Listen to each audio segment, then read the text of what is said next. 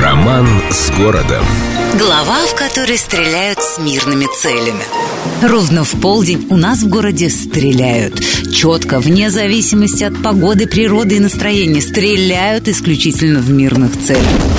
Когда-то по выстрелу с Петропавловки народ сверял часы. Сейчас это скорее красивая традиция. Но если что, и в наше время по пальбе с Петропавловской крепости можно точно настроить свои золотые. Честно говоря, я некоторое время искренне полагала, что полуденный выстрел учредил Петр Первый. Ну, просто потому, что он был страстный учредитель. Празднование Нового года, обязанность пить кофе, календари без святцев. Учреждал, учреждал. Словом, неудивительно, что и выстрел точно его работа. Однако впервые этот проект предложил астроном, естествоиспытатель и академик Людовик Делиль, объяснив свое нововведение тем, что обывателю надо дать возможность исправно заводить свои ходики, ну, чтобы не было хаоса и опозданий на стройку века. Проект приняли и с 1736 года не то чтобы опоздания прекратились, но горожане уже точно знали, ага, палят, значит полдень, значит тоже на 10 минут опаздываю на работу.